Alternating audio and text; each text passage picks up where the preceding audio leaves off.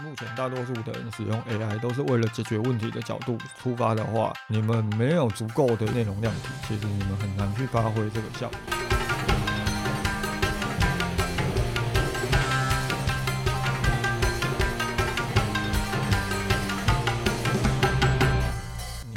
品牌的 App，消费者为什么要安装你的 App？很多的人其实在开发品牌 App 的时候都没想到这一点。相同的概念，你开发了一个 ChatGPT 的外挂程式，为什么消费者要去安装你们的 ChatGPT 外挂？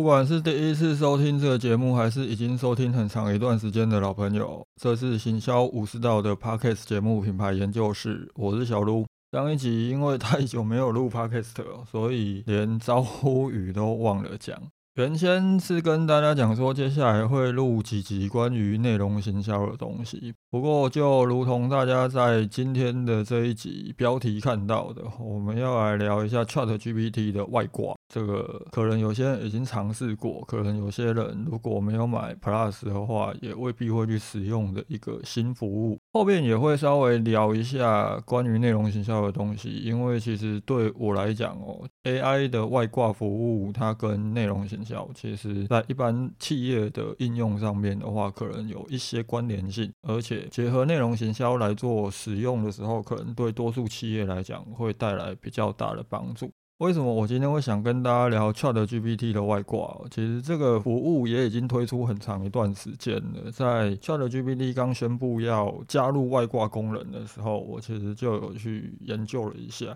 特别是台湾版 Plus 的用户也可以使用之后，我就有安装了几个，尝试着去使用看看。我自己的 Chat GPT 外挂功能还比联网功能还要早推出，不过那个时候外挂其实没有相当的多，而且大多数都是以国外的应用为主，所以我大概就是只有使用像 SEO 点 App 这一种跟我个人的工作比较有关的一些服务。不过前几天看到台湾两个旅游电商平台奥丁丁跟 Klook，他们也推出了自己的 Chat GPT 外挂，就让我又再次的上去看了一下。加上，虽然说我每天其实都会使用 ChatGPT 来进行工作，不过一般生成式 AI 的功能对我来讲就已经足够了，所以外挂这一块我也没有特别的去使用它。特别是跑外挂跟跑联网，其实要花的时间相当长，我这个人呃没有什么耐心。不过前几天看到台湾两个旅游电商平台奥丁丁跟 Klook 也都推出了 ChatGPT 的外挂，所以我又上去看了一下。先前在 ChatGPT 宣布要推出外挂的时候，其实我就有从国外他们已经有了几个应用方向，在订阅社团里面有跟大家讨论过。我觉得这将会是接下来一个相当重要的发展。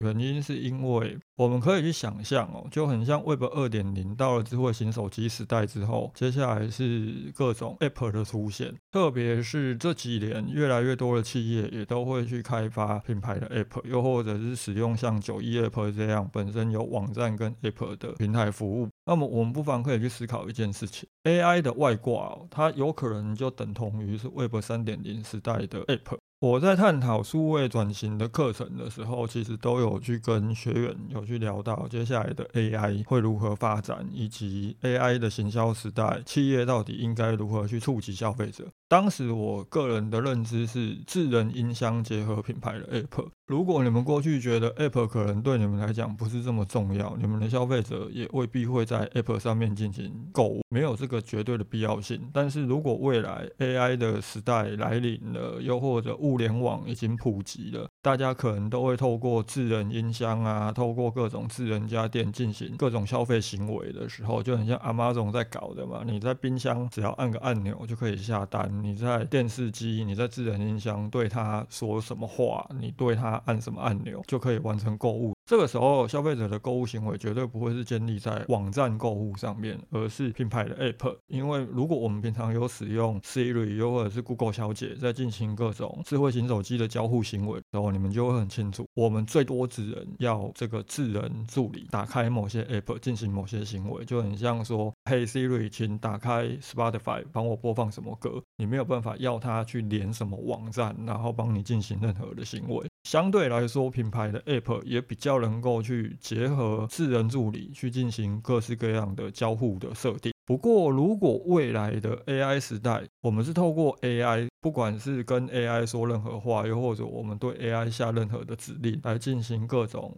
行为的时候，那或许我们不会是透过 App 来触及消费者，而是我们必须要透过 ChatGPT 目前正在做的这些事情，也就是各种与 AI 语音助理，又或者是 AI 的智能系统进行连接的外挂的功能。那么我这一次因为奥丁丁跟 Klook 推出了这一个 ChatGPT 的外挂，所以我上去看的时候，我意外的发现这一段时间新增的外挂程式相当多，多到我已经有点眼花缭乱了，而且当中其实有不少跟行销工作有比较大的关联性的，那我就测试试了几个，就先跟大家聊一下我测试的哪些东西啊。我一开始先测试了一个叫 GameBase 的一个外挂，它就是一个你可以跟他聊各种游戏啊，又或者请他帮你推荐游戏，告知你各种游戏资讯的一个外挂服务。不过这个 GameBase 应该不是台湾我们熟悉的那个游戏基地，因为当我用中文对他进行询问的时候，那个精准度很低，而且那个外挂程式其实不是很好用，因为我请他推荐动作游戏给我，有他跑了十七个游戏，还没有要停的打算。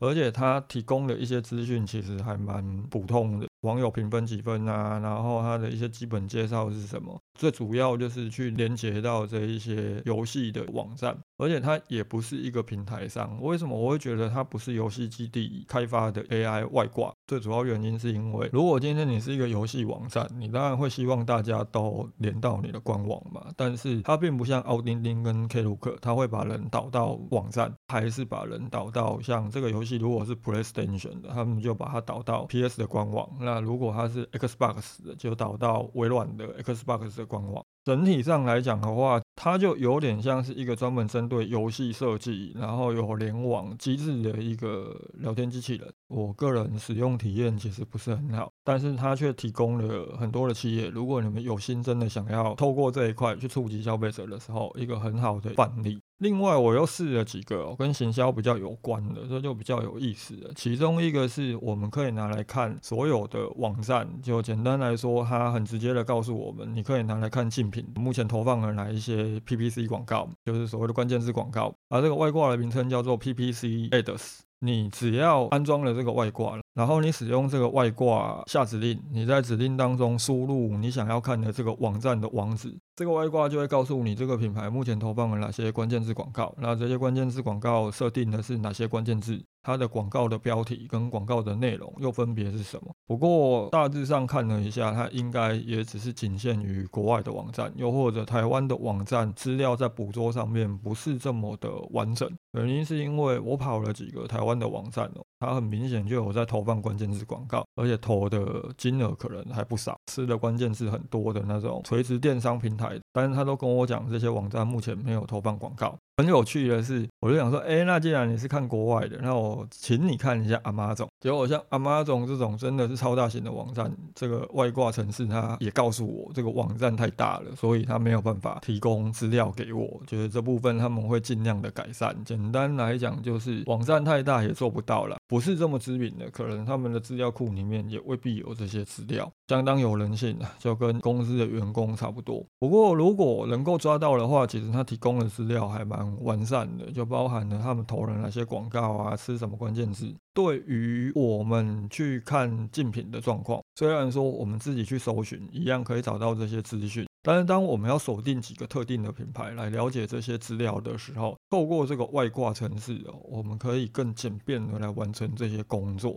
再来就是有一个外挂程式叫做 Vista，Vista 它是一个可以生成短影片的外挂程式。你只要在指令当中告诉 Vista 你想要制作什么样的影片，这个影片你希望走什么风格，你希望方向是什么，它就可以生成一支短影片给你。他也会进一步询问你，哎，那你这支影片是希望拿来做什么？你希望以纪录片的形式啊，还是你希望以比较有趣的方式来进行？最后这支影片就是会直接生成在 Vista 的网站上面，它会提供网址给我们，那我们也可以透过它提供的一个编辑码来下载这个短影片，并且去编辑它。完整的成品怎么样哦？其实我个人不是相当满意的，而且它虽然说是短影片，它就是时间比较短的那一种影片，就大概是一分钟以内。但实际上，它的格式并不是短影片适合的那种九比十六，而是一般的四比三的这种格式。真的要拿来应用在 TikTok 啊，又或者是 IG Reels、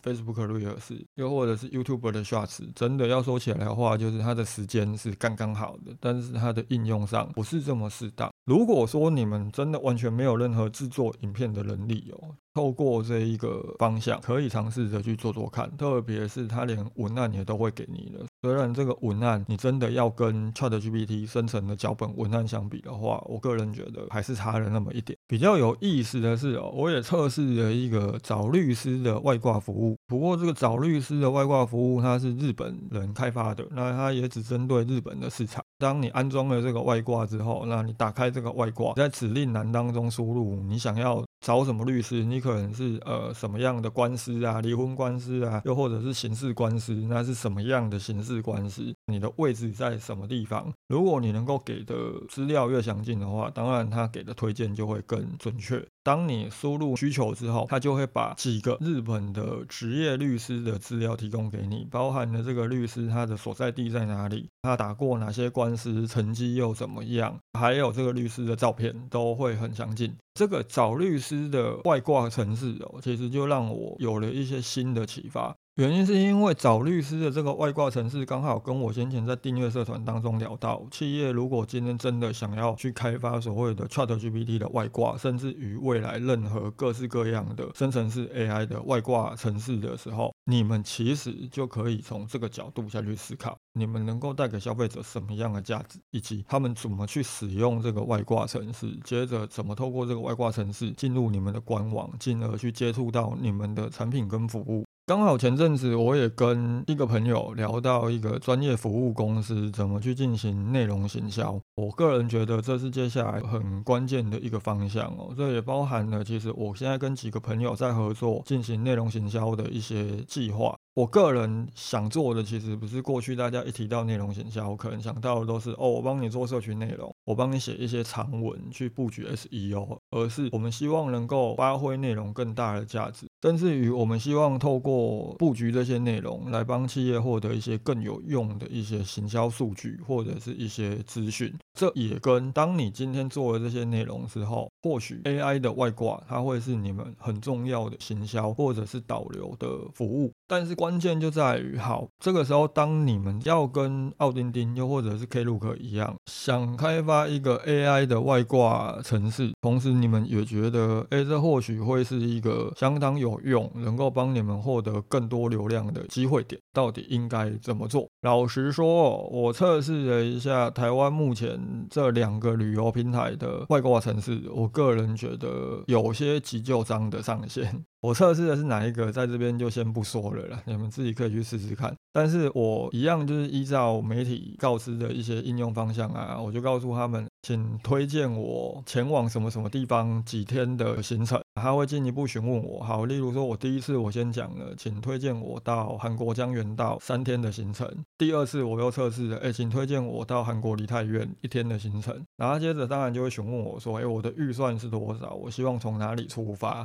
我希望走的行程的方向是什么？到这边都很有那个生成式 AI 跟 AI 助理的概念哦。但是问题就在于它生成的内容。我询问了两次，一次在江原道，一次在梨泰院。虽然说这两个地方都位于韩国的北部，但是这两个地方其实还是有一点点的距离。最后他推荐给我的行程是几乎一模一样的，都是有什么小法国村的一些行程。为什么？原因是因为他们抓的资料其实就是他们网站上。面已经有上架这些套装形成服务，也就是说，他们开发这个外挂城市最主要的目的，还是希望透过告诉消费者，我们这个外挂城市可以为你规划行程，但实际上最终还是为了去推广他们的套装服务。今天你开发了这样的东西，你投入成本了，你希望把人导到你们的网站，当然无可厚非，而且这才是正确的行销观念。但是问题是，他们的套装形成服务，他们的产品其实量也没有大到可以依据消费者不同的需求去做出最佳化的推荐跟选择，到最后就会导致消费者的使用体验其实是相当差的。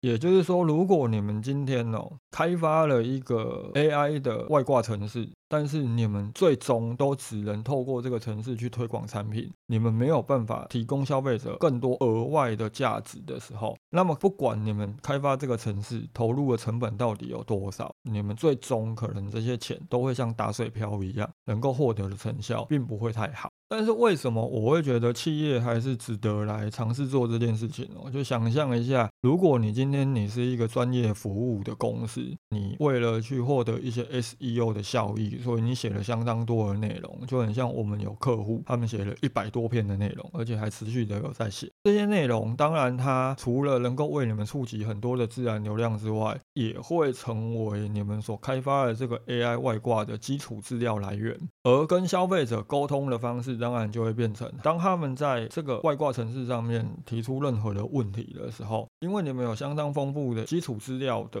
量体，所以你们可以回答他各种问题。而且你在回答这些问题的时候，都可以把提出这些问题的精准目标受众导到你们的网站、你们的平台上面，更详尽的来看这些资讯。甚至我们如果依循 Newbie 的引导步骤，我们在回答完他们的资讯之后，还可以进一步询问他们：哎，你们是不是想更进一步的了解？怎么样的产品啊，什么样的服务，进而直接把消费者导到你们的产品服务的销售页上面。所以这种跟消费者沟通的方式，就有点像是你们开发了一个 AI 的外挂程式，而这个 AI 的外挂程式就可能会去回答消费者各种生活小智慧啊，各种产品服务的资讯啊。甚至就像前面提到的那一个找律师的应用程式相同，如果你是一个律师事务所，你当然可以先回答消费者各种法律的问题。那如果你是一个清洁公司，你当然可以回答消费者各种居家清洁的问题，再慢慢的透过问答，将消费者引导到你们的法律咨询服务，又或者你们的清洁服务上面。那么从这个角度来看哦，企业到底要不要开始布局 AI 外挂服务？如果说你们现在连手机 App 都还没做，我觉得你们可以不用想那么远了，特别是对多数的企业来讲，像我们前面聊到的这些方向，你们真的想要去做这样的一个 AI 外挂服务，从目前大多数的人使用 AI 都是为了解决问题的角度出发的话，你们没有足够的内容量体，其实你们很难去发挥这个效益。特别是目前哦，台湾其实使用 ChatGPT 的人真的是少数。这也是奥丁丁跟 Klook 他们在开发这个外挂服务的时候，其实也不是聚焦台湾市场，他们导流的网站是他们的国外的官网，而不是台湾的官网。这部分是企业在布局的时候可以先思考的。或许你们不用先急着做，你们可能要先思考的是：那我是不是要先写一些内容来丰富我的资讯量体？又或者从你的产品服务角度来看的话，有哪些内容是你们可以先尝试去做的？先把这一个服务消费者的部分完成。毕竟，先不管以台湾市场来讲，到底有多少人会使用 Chat GPT，又有多少人是有付费可以使用外挂功能，这一些我觉得都是其次。行销人员在思考要不要布局这一块的时候，你们应该要先思考的问题就是，就很像你开发了品牌的 App，消费者为什么要安装你的 App？很多的人其实在开发品牌 App 的时候都没想到这一点哦。相同的概念，你开发了一个 Chat GPT 的外挂程式，为什么消费者要去安装你们的 Chat GPT 外挂？又或者未来可能会出现的各种 AI 的外挂，这是你们在思考到底要不要做这件事情之前，可能要先解答的问题。如果你们没有办法提供给消费者任何的价值，想着只是哦，我做这件事情了，我才能够获得更多的流量，触及到这些消费者，把这些人导到我的网站上面，可能到最后都只是你们过于美好的幻想。所以从这个角度来看哦，内容行销可能是你们能不能做这件事情相当重要的一步。更包含了我们接下来会开始陆续跟大家聊一些内容行销方面的议题，其中也会包含的。好，我现在到底跟我一些朋友的公司，我们到底在计划些什么？我们希望透过内容行销为企业带来什么帮助，以及你们该如何用新的角度去思考内容行销这件事情。我可以很明白的讲，内容行销这块，我其实已经做相当多年了，我一直都有在研究内容行销，也一直都有在自己尝试，并且协助我的客户进行内容行销的工作。但是过去我们都是比较走一步算一步，主要还是聚焦在好社群沟通啊，又或者是销售沟通以及 SEO 这一块。但是先前有跟大家讨论到很多关于行销的趋势哦，以及未来数位行销可能会产生的变化。其中一个就是第三方 cookies 要退场的这个议题，以及很多的企业目前可能都会纠结的，就是 Facebook 广告成本越来越高，甚至于是 Facebook 最近又开始封锁一堆广告账号的这件事情。那么，如果你们想解决这些问题，或许内容行销将会是接下来很重要的解方。我可以很确定的在这边跟大家讲。为什么我会认为内容行销将会是解决第三方 cookies 的最佳解决方案，甚至于是帮助你们摆脱广告成本越来越高良好的策略？这部分就接下来有机会的时候再逐一来跟大家做讨论。当然，大家如果对于内容行销在执行上面，又或者你们有什么问题想要了解的时候，也都可以留言跟私讯给我。我接下来在聊内容行销的时候，也会顺便来解答大家可能对于内容行销的一些问题。今天这一集就讨论到这里哦！如果大家对于今天这一集有什么问题，又或者想进一步讨论的，一样欢迎留言私讯给我。如果是 Apple Podcast 的听众，觉得今天这一集对你有帮助的话，请不吝惜给五星好评，并留下你对这一集的看法。前阵子有个听众哦，就也有留言告诉我说，他都会不断的重复听每一集的起诉啊，听完之后都有一些新的想法。拜托我不要断更，暂时应该是不太会有断更的可能性了，只是因为我最近有些计划在跑，所以更新的频率可能没有办法到每周更新，但是尽可能的还。是会多录一些节目来跟大家讨论你们可能想知道，又或者我觉得可以聊一下的一些议题。今天这一集就讨论到这里，大家拜。Bye.